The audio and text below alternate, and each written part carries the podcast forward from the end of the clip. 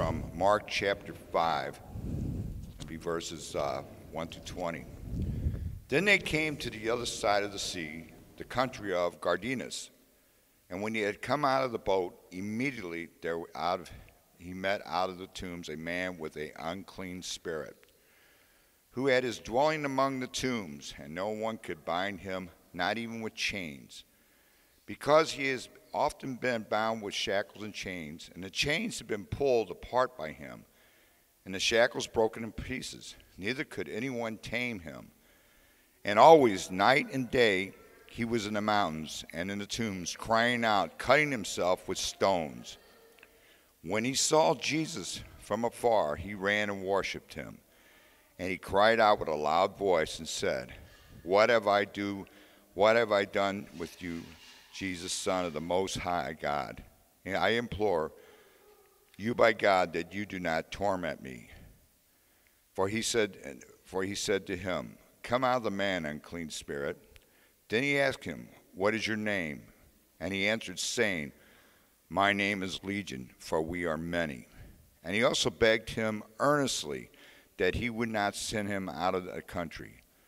He would, now a large herd of swine was feeding there near the mountains. So all the demons begged him, saying, Send us into the swine, that we may enter them. And at once Jesus gave them permission. Then the unclean spirit went out and entered the swine. They were about 2,000, and the herd ran violently down the steep place into the sea and drowned in the sea. So those who fed the swine fled, and they told it in the city and in the country. And they went out to see what it was that had happened. Then they came to Jesus and saw the one who had been demon possessed and had a legion sitting clothed in the right hand mind, in the right mind, in his right mind. And they were afraid. And those who saw it told them how it happened to him, who had been demon possessed and about the swine. Then they began to plead with him to depart from their region. And when he got into the boat, he, he who had been demon possessed begged him that he might be with him. However, Jesus did not permit him, but he said, Go home to your friends and tell them what great things the Lord has done for you and how he has compassion on you. And he departed and began to proclaim in Decapolis all that Jesus had done for him and his marvel. This is the reading of the Lord. Good God. Thanks, Terry. You may be seated. You may be seated. Wonderful.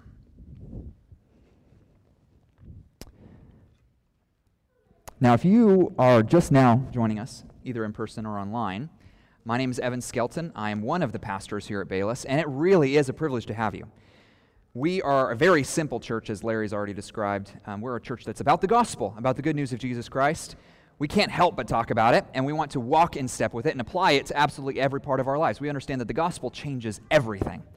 And we're going to see exactly that claim put on display here in our passage today. And I hope you're ready. I hope you'll keep your Bibles open. In fact, one of the best things you can do in a, in a worship service like this, especially in a sermon, I recognize some of us, we've never been a part of something like this. It's weird for us to sit in on a sermon. I mean, is this like a lecture? Is this like a TED talk? How do we do this?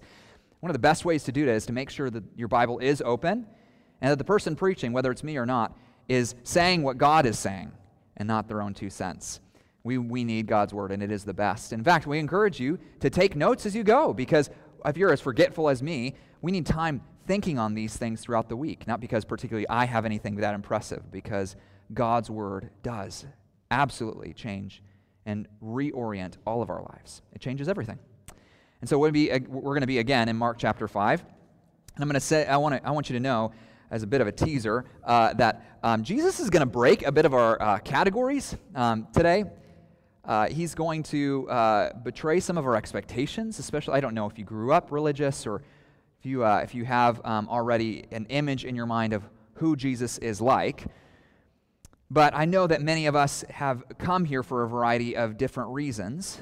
And what, if you, what you expect from Jesus is a little bit of encouragement, maybe a little bit of motivation, maybe a little bit of Hallmark channel for your day. You know, we're in the time of year where everybody's watching like these Christmas movies. Anybody, let's just be honest, already watch one of these Christmas movies? I hope not. This is a discipleship issue, okay? So this is let Thanksgiving have its day, all right? So nonetheless, that's right. I need that applause. Okay, no, the, uh, the, if you, what do you expect from Jesus is something, uh, if you expect him to be interesting, maybe a little inspiring, but relatively to leave your life as it is, you're going to have a hard time squaring that with this passage.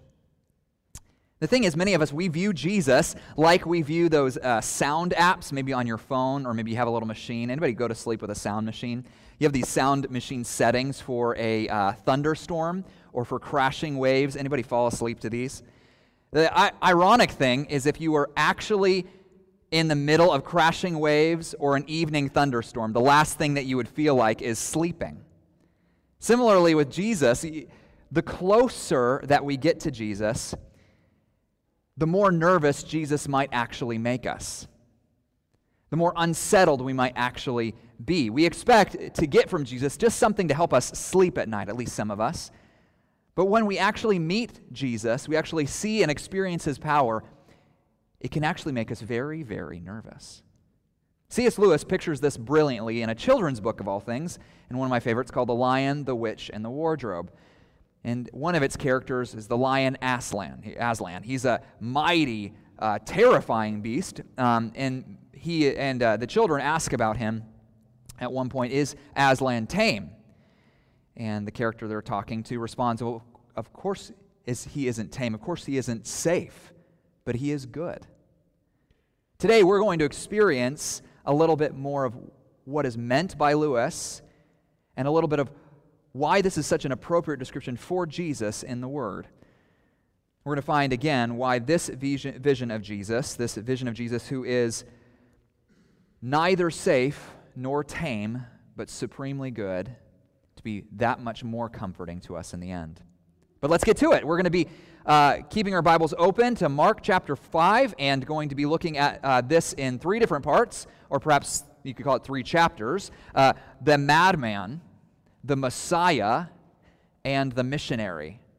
I think it's impossible for me to, one, not have three points in a sermon and for them not to all have the same letter, but regardless, maybe it'll happen one of these Sundays. Madman, okay, the Messiah, and the missionary. Let's look at the first, the madman. Now, our habit here at Bayless and in many churches is to work through books of the Bible, verse by verse, chapter by chapter. And that's for a lot of different reasons. You know, one of the major reasons is, is that we understand God's people have always been ruled, if you will, or guided by God's Word. God's people, what, what makes them God's people, how they continue to operate as God's people, is they want more of this, and they want it to inform every piece of their lives, not just their Sundays. They, and the best way they understand, that we understand to uh, understand or to take God's word seriously is we take the context seriously. We want to let the Bible unfold on its own terms rather than to hop around to whatever to find whatever sounds like what I already believe. I want to read the Bible as it is. You ever taken a text message out of context? Ever that led to an argument in your life? Well, we don't want to do that to God's Word. We want to read it as it's actually meant to be read, not looking for what confirms what I already think. But another reason that our pastors here at Bayless prefer to work through the Bible this way is so often because passages build upon one another. Uh, and the longer that we listen in on the Bible, the more we take in of it, the more we begin to notice, actually, and the more, uh, uh, the more complete the picture gets for us. This passage builds actually directly on an event that we considered last week. And if you weren't here, that's okay. I'll, I'll uh, spoil it for you. There was a storm in which uh, the lives of the disciples were threatened. Uh, they're on the water, it's pour, cold water is pouring into the boat, and they think that their lives are done. Their lives are flashing before their eyes, and yet um, that same storm that they thought they were done for in, they, they watch be stilled with the word from Jesus with a word of power, stills the storm around them. It was an event that left his closest friends not just dumbfounded, but very, very unsettled. It even says that they were afraid of Jesus, more afraid of Jesus than of the storm. They'd seen miracles from Jesus, but they had never seen anything like this. This was simply too big. This power uh, of that storm, as terrifying as it was, was not quite as terrifying as the power within the man that they thought that they had figured out. And the more that we ex- are exposed to Jesus, to ta- we more we take Jesus as he is and take him seriously, the more we're going to find the same. You know, on the beach of Gergesa, or as your passage will put it, the Gerasenes, it's again, that, that's probably the region that they're in, but the, the city is called Gergesa. They find another storm crackling. Only this storm is an internal one, you could say, and it's within a man. One who is, if we're honest, like something out of a horror movie.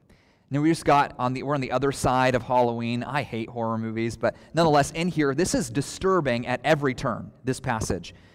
Perhaps you can imagine with me Jesus and his disciples finally arriving on land after what you could call a very emotional evening, if you will, having almost just lost their lives and then seeing what they saw from Jesus. It's just a bit much, okay? So they're arriving now at land. Perhaps they're damp and still windswept, and they're ready to kiss that sweet ground. And as soon as they step out onto dry land, it seems as if they are chased down, confronted by a man who honestly is a little scary. In fact, as soon as they meet this man, you have to wonder if they're scrambling back in the boat, ready to head back into that storm, wondering, okay, Jesus, bad idea. Picture it with me. This man, another uh, gospel writer tells us is uh, was buck naked. Okay, don't picture that part, but nonetheless, this guy he was terrifying and uh, and weird, very strange. He he um, was no surprise with this man lived perhaps with another uh, possessed man, it seems, in Matthew. Um, although this one really takes the spotlight, he lived cut off from everyone around him. He had been exiled, excommunicated, set to the outskirts into the tombs. And who could be surprised? Again, not only is he naked and probably smelled really bad, he uh, is dwelling like he prefers to live among corpses in caves where the city has entombed their dead. Again, this is like something out of a horror movie. Add to that, he's very unstable. Some have tried to attempt to uh, diagnose his condition here as something like manic depressive psychosis. Um, however, the passage is going to indicate that something else is going on, something darker even than that. Mark tells us that this man would cut himself with stones and he would wail in the, in the evenings. Can you imagine hearing something, someone like this, knowing that this madman lived on the outskirts of your town? And when the, the townspeople had tried to bind him, which unfortunately was common treatment for the severely mentally ill um, during this time, even when they would bind him with chains, he would break them. Breaking chains. Again, this supernatural strength where does that come from according to our passage? Well, John Marks tell, tells us that this man was possessed by demons. You know, demons, this isn't the first time that we hear Jesus going face to face with spiritual entities like these ones. And I know some of us, we, we love talking about demons. You're right now leaning forward. All right, here we go. It's probably like talking about demons too much. I mean, I've met enough Christians to know that. But there's some of us who, who uh, I think, roll our eyes at the idea of the devil. Our society, in many ways, prides itself on graduating from those kind of backwards explanations. To many of us, Satan and demons, they seem like leftover superstitions from a society that didn't have the science that we had, that we have now. For many of us, the devil is just a it's a Halloween costume or a convenient symbol for what we don't want to take responsibility for. And yet I have to tell you, even so, our culture can't seem to shake the sense that our world is not all that it seems, particularly in a season like Halloween. In fact, it seems like Halloween itself is like a pressure release valve for our society. Like th- that it gives us an opportunity to make sense for at least one day a year, at least get out the sense that there might be forces uh, carrying on just beyond our notice, and that those forces may not all exist for our good, that some may even be called evil. It's as if modern people who are supposed to know better can't seem to move on from the mythologies of the past. Now, I realize it's har- hardly airtight proof, just that fact, but is it really so easy to dismiss this haunting sense, especially a sense like this that, to be honest, has existed across generations and cultures, including in many civilizations more civilized than ours that assume these realities exist, is it really so easy to dismiss this haunting sense as something childish? The Bible, turns out, doesn't deny or dismiss this sense, even the sense of dread. Ephesians 6 tells us, For we do not wrestle against flesh and blood. If you want to put that on the screen for us but against the rulers, against the authorities, against the cosmic powers over this present darkness, against the spiritual forces of evil in the heavenly places. The Bible not only assumes, but describes these intelligent and tremendously complex forces, which it claims operate not only in open and overt ways but especially in, our, in a society like ours, they operate in ways that are secret, beyond sight, in ways that are covert, misleading persons, dividing relationships, corrupting government systems. In fact, you could argue that in a society which doesn't give much credibility to the existence of demons, you could argue that working and influencing things behind the scenes ends up working out more in their favor. Now, there is certainly a danger, and I've seen this again, been around, I've been a Christian long enough to see that there's a danger in giving demons too much credit. I've used the illustration before. I was on a missions trip, and one of my friends, she, she, uh, she hit her thumb with a hammer in a big building project, and a woman stopped and tried to cast the demon out of her thumb. Okay, so sometimes we, we try and give these, these spiritual forces way too much credit, and we do pass off our responsibility for sin and evil in the world sometimes too freely. But it's also dangerous to leave these forces unacknowledged, forces that, according to the Bible, want nothing more than to oppose the glory of God. And these forces are committed to defy God and oppose all life, particularly those that are made in the image of God. The Bible confirms, in other words, that some of our nightmares are very much real. And one of those nightmares in our passage is sprinting headlong for Jesus. The picture is really disturbing. A man's bo- mind, body, and soul given over to death while he was still alive. The, uh, a man, a human being, is made the plaything of demons, perhaps thousands of demons. After all, when these demons speak as legion, a Roman legion would have been something like, could be up to uh, 6,000 soldiers. A man aware of his infection, of his possession, and yet powerless to do anything about it. One could scarcely imagine a more living hell. I choose that word carefully. Now, on one level, how could, how could we relate to a man like this? We want to protect ourselves from a man like this. We want to get him in, an inst- in some sort of institution where he gets treatment and he's not a danger to society. Wretched and terrifying. This is the kind of person you cross the street to avoid. And yet, at another level, I want us to listen in to how the Bible actually describes you and I and our spiritual condition. Ephesians chapter 2. And you were dead in the trespasses and sins in which you once walked. Notice this following the course of this world, following the prince of the power of the air. That's another way of referring to the devil itself. The spirit that is now at work in the sons of disobedience. It's lumping us all in that category. Verse 3 Among whom we all once lived in the passions of our flesh, carrying out the desires of the body and the mind, and were by nature children of wrath like the rest of mankind. Do you notice the language here? Language of spiritual death, irresistibly manipulated by the same forces that are having their way with this man in the, in the land of the Gerasenes. I appreciate how Phil Ryken puts this. And to summarize in case we didn't catch the parallels here, uh, even for all of his misery, as he puts it, we can see ourselves in his situation because sin has similar effects on all of us. It exposes us naked in our guilt, it alienates us from one another, leaving us lonely and alone. It makes us violent, at least in our attitudes, if not in our actions. Spiritually speaking, we walk among the dead. Thus, the madman in the graveyard shows the wretchedness of our condition outside of Christ.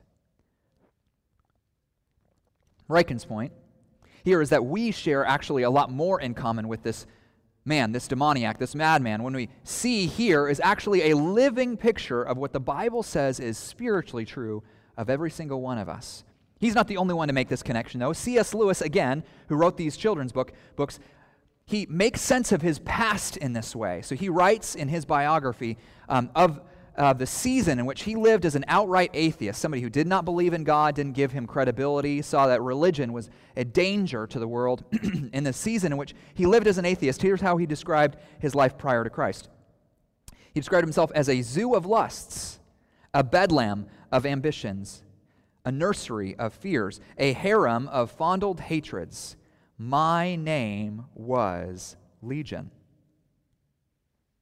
You see, when we see the demoniac, we, we in a sense see ourselves, or at least the very trajectory of the things that we think are bound to bring us freedom. We see what they make of us. We see what they manipulate us to. What they see, what they produce from our life. These things that we've trusted in to save us. These things that we think our hope is found in. We see where that ends. According to the Bible, my name was Legion. I realize the Bible's take on this in many ways is the opposite of the message that modern society like ours tells us to believe. It can seem even more backwards to us than the Bible's teaching on the demonic realm. After all, isn't our sense of self worth found in believing in ourselves and rehearsing and adding to our inner resume? You know, I actually don't think so. You see, I don't think a better self image is found by praising myself in the mirror by hoping that some way I might finally believe that I really am a star. My dreams can come true. A stable self image, I think, in, in fact, is actually found through this kind of brutal honesty, through confessing that I really do need deep change. And that change cannot come from me. That change must come from something outside of myself. There's actually freedom, and I think a stable sense of self image with that kind of brutal honesty, the kind of brutal honesty the Bible invites us to make. Only the gospel can free us to make the surprisingly freeing confession that I really am worse off than I have ever dared to admit. You see, only then can I finally give up on my self salvation project, the thing I think will bring me confidence. But you know as well as I do, you, ro- you ride that, that roller coaster of self esteem every day, don't you? It takes just one moment to feel like you're really killing it, and those where you really are convinced that nobody could possibly stick around for someone like you. Bible gives us this freeing self image by actually beginning by saying with it that I was no, nothing else than spiritually dead apart from Christ. Only when I give up on my self salvation project can I finally find something good and enduring to rest my life upon. In fact, friends, when we take this seriously, you know what actually happens? We actually can finally begin to genuinely accept one another. You can actually begin to accept others in your life in a genuine way when you take this to be true, regardless of background, regardless of what you have in common. After all, who could be more broken than I am? The Christian is left confessing. They say, with amazing grace, amazing grace, how sweet the sound that saved a wretch like me. Regardless, again, of what I might have claimed before. Who, I, when I see others, I can say, Who could be more hopeless than me? I was like a madman in my sin. My name was Legion. And it turns out, without, our, without this perspective, here's what happens when we try to accept others in our life, when we try to demonstrate mercy and compassion. You know what they drift towards? They drift towards self righteousness. They drift towards paternalism. They sometimes drift towards bitterness. Here's why.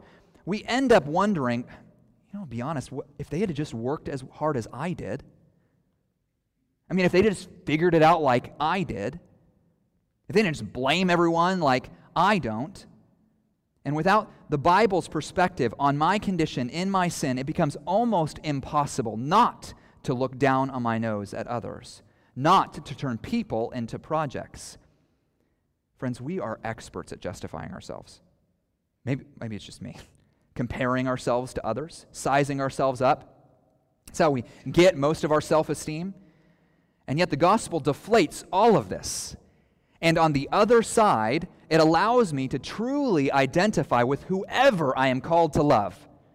Even if nobody else would seem to love them, if everyone else has given up on them, if everyone calls them a hopeless cause, I know no greater hopeless cause than me and I am able to say that I am just a beggar pointing others to the bread. Let me show you where that bread is found. And I'm able to truly and passionately lead them straight to the good news of the gospel, which reads, uh, leads us, second, not just to the madman, but to what the Bible calls the Messiah, the Savior, the rescuer.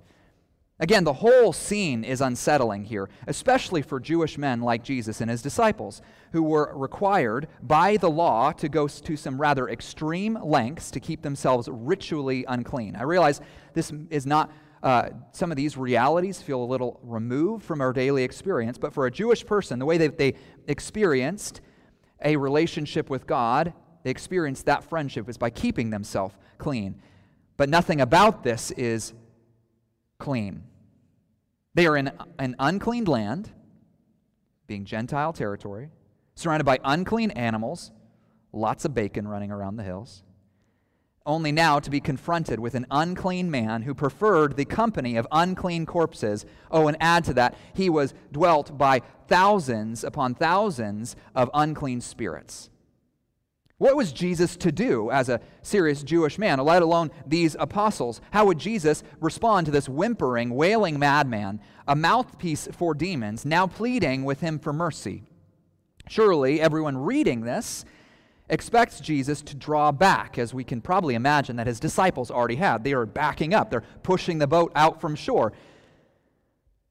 We can expect that Jesus would have this response. Perhaps he would realize the whole errand was a waste and get back to where it was once safe. Let's get back to Jewish territory. Come on, Jesus. Let's go, Jesus. And yet, Jesus, in a sense, it was this man that Jesus came for. Even if uh, a legion stood in the way, not even a legion could stand in the way of his power and his mercy, which pursues unexpectedly. Any of you a fan of old westerns? Okay, you could say that this is a, I saw a lot of hands on that one. That's awesome. Okay, so like Bonanza and all these. Anyways, regardless. So these, okay, this is a showdown at high noon. Or you could picture maybe uh, for others, uh, this is like a WWE matchup. Okay, this is, this is Jesus versus the Legion, all right? Coming Saturday night. This, but nonetheless, this doesn't feel like a much of a match, does it? This Legion, it turns out, isn't the strongest thing around. It has kept the whole city in terror for a long time, and it clearly now, this legion isn't bringing terror, the legion itself is terrified. It senses that there is a greater power, that they are no longer the str- strongest one in town. That they are hearing, again, you can't, I can't imagine the terror I would feel to hear a thousand demons speaking through a man's voice, but it is now the one standing over this man that will put the fear of God in everyone something even demons, demons were afraid of.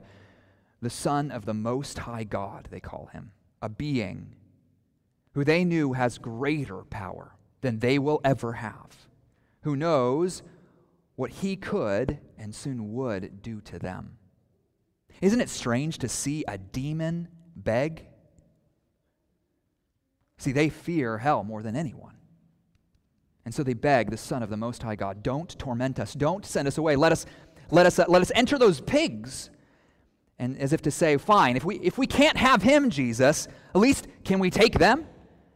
And surprisingly, Jesus permits them. And let's not get that wrong. He, he permits them. He has to give them permission. And so, releasing their hold on the man, they flee, driving the squealing swine to drown in the sea. Again, all of this is disturbing. Can you imagine what it would have been like for the disciples? It's as if now the dark intentions of these demons are fully revealed. What they intended for their previous prey, they, the hatred they feel for God and everyone that is made in his image is now running headlong into the sea. But at another level, this seems to be a last act of defiance. It's a way of getting back at Jesus himself the one whose power is greater, ensuring that, you know, if they send all these pigs going into the sea, then Jesus is not going to be the seen as the hero in this circumstance. In fact, he's going to be banished as the enemy. After all, this herd of pigs is owned by someone, isn't it? It may well have represented the livelihood of several families. All that they had all that they had to their name, all that they had to their family was now drowning in the depths of the sea. I mean, how are they going to explain to perhaps they, they these pigs were being raised for the Roman soldiers that occupied Israel at the time? How are they going to explain to those Roman soldiers, sorry, boys, no carnitas tonight? I mean, these, these guys are in rough shape. These farmers, these hands know that they've lost everything. And with all of this loss, what does Jesus have to show for it? I mean, look back at verse 15. Hearing from the herdsmen what Jesus has done, the people of the city come. They come to Jesus and they see, they saw the demon possessed man, it says, the one who had the legion. In case we got it wrong, the one who had the legion sitting there, clothed and in his right mind. And what does it say?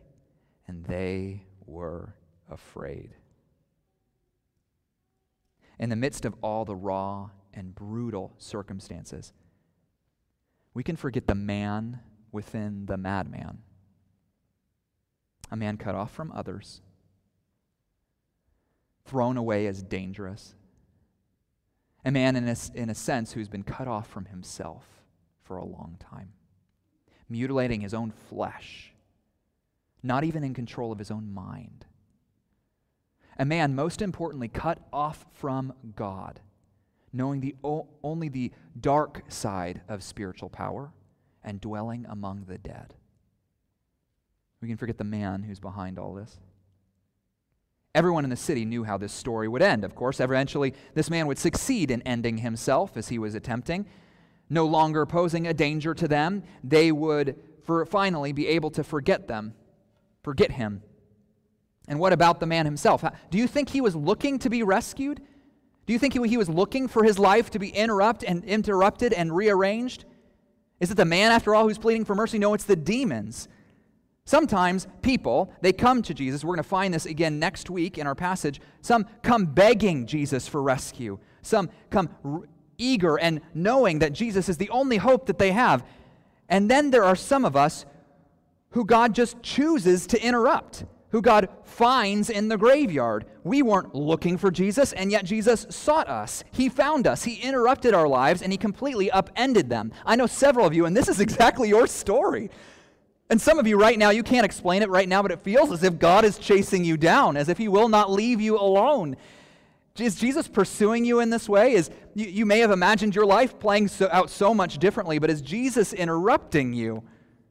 This is the good news of God's grace, friends, is that it doesn't just it doesn't wait for us to seek it out. It comes after us and it intends intends to change absolutely everything about us. It intends never to leave us the same. It intends to change absolutely everything.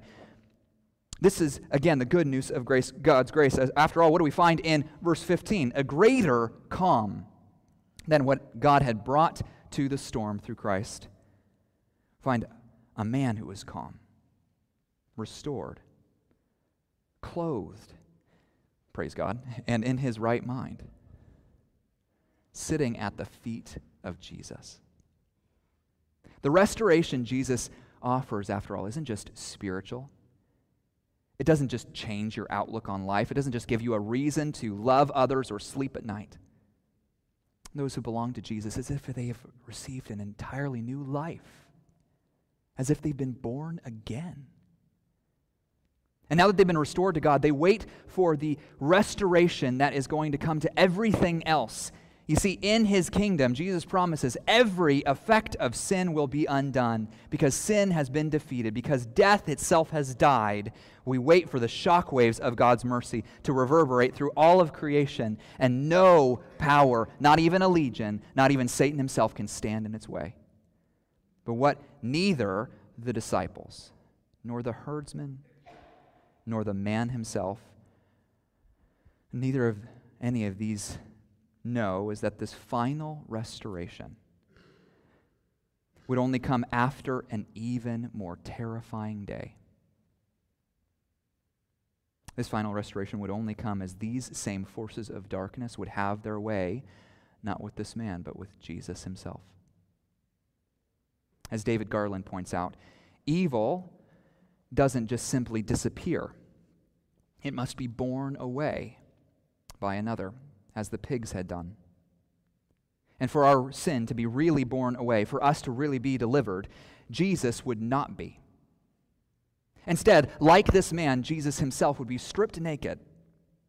Bearing the shame of our sin, he would be made lonely, rejected by even his closest friends.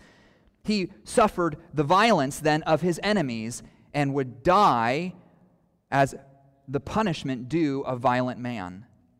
Oh, the word of power, which just cast out the legion, which just stopped the storm, would soon cry out in despair upon a Roman cross, only to die in that state, cut off and cursed to the joy of the powers of darkness.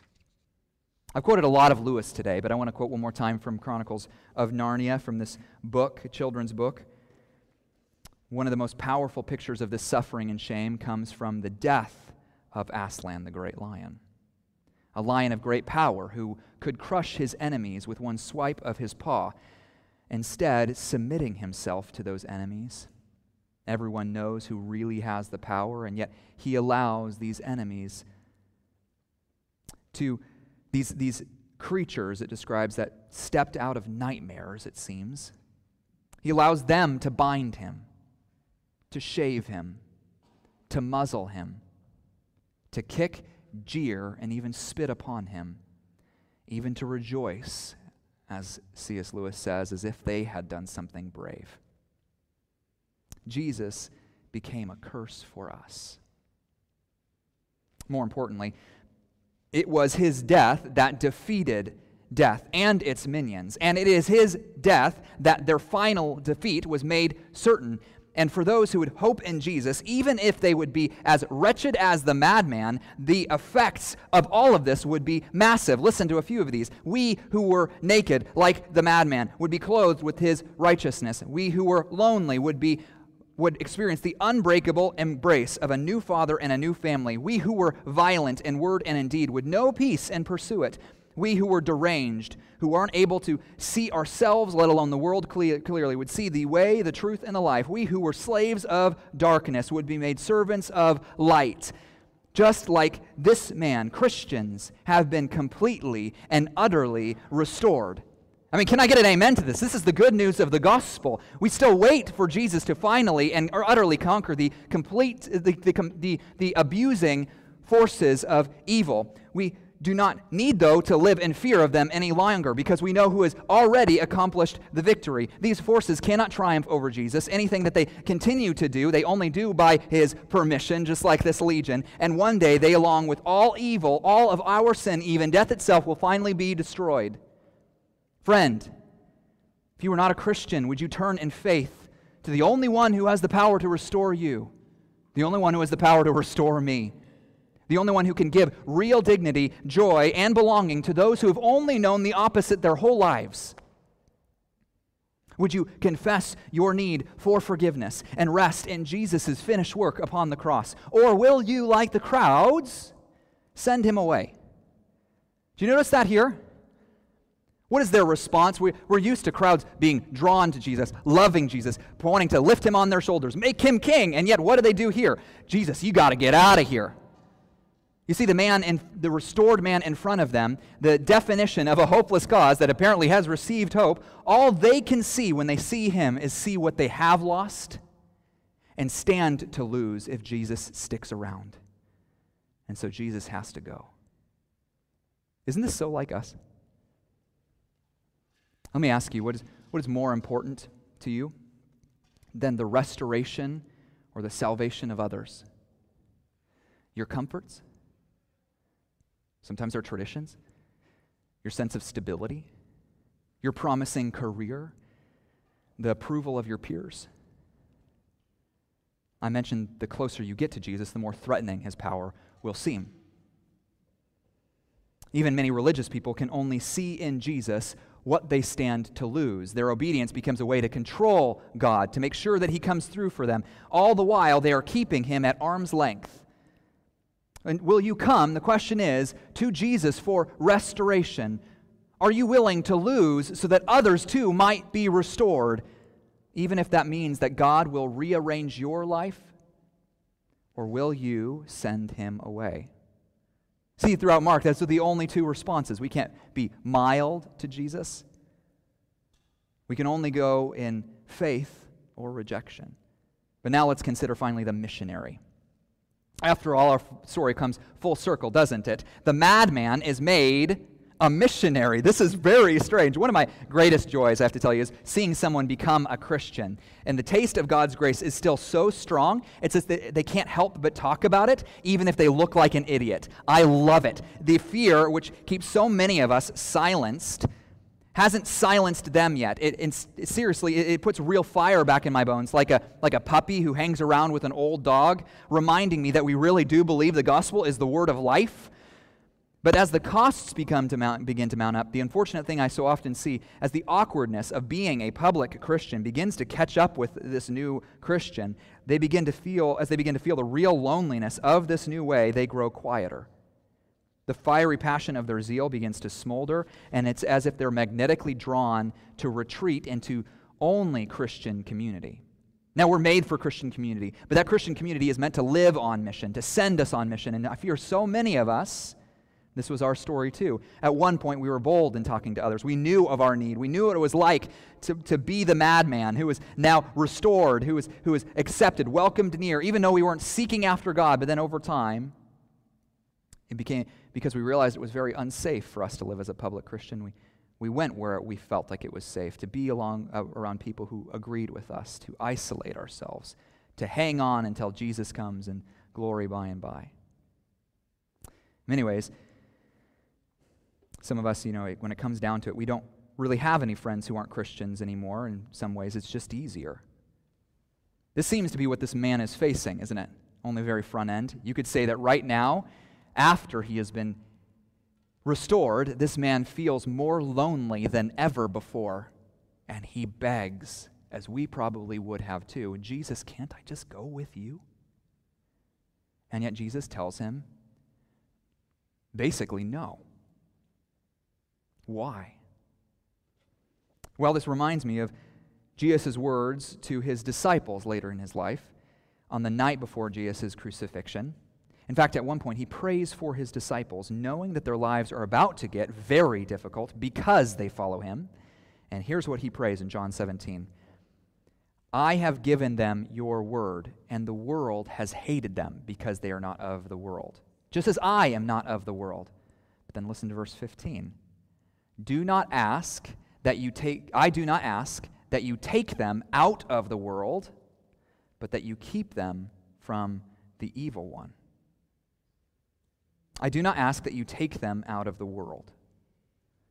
This verse confuses many religious people, especially those who see the world as getting worse and worse around them. They want nothing more than to leave it behind until they can, uh, and until they can, they plan to just bunker down, ride it out, and pray that they don't take as, too many hits along the way.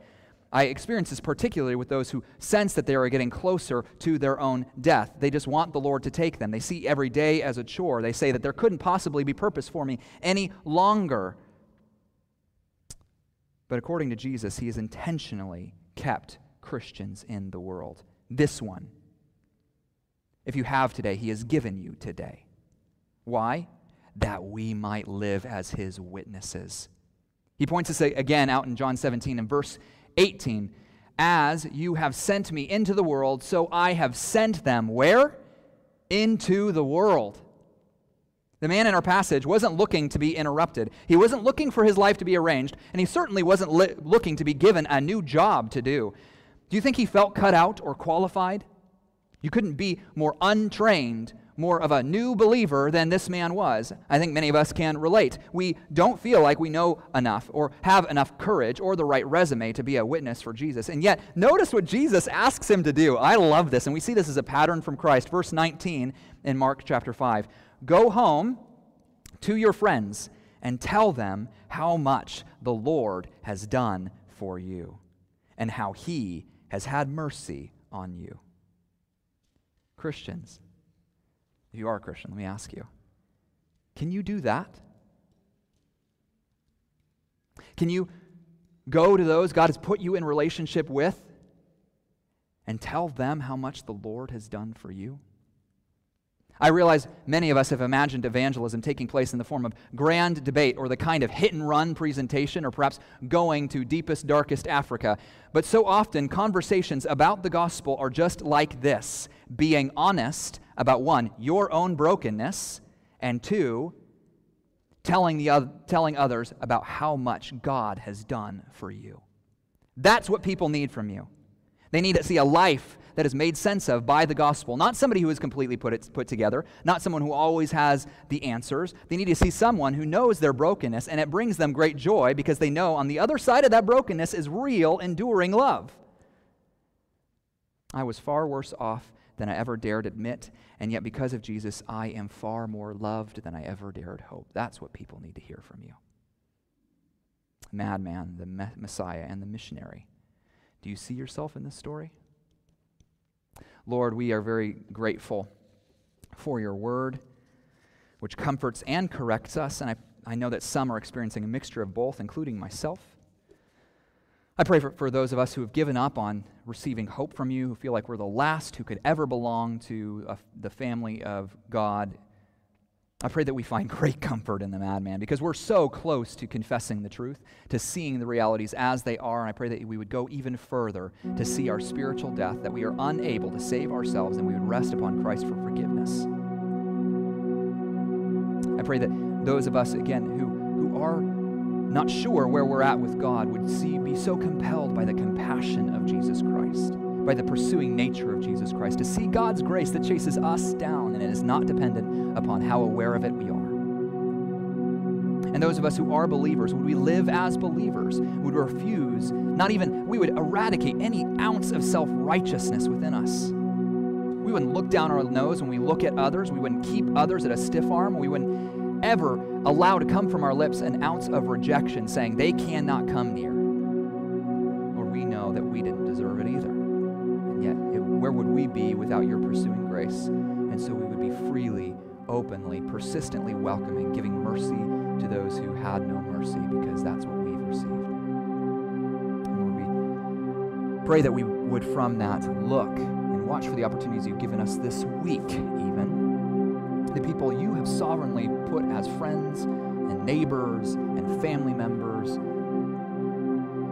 Those weeks we run across in our community the people you've put us around that need to hear from us that twofold statement I am deeply broken, let me tell you how.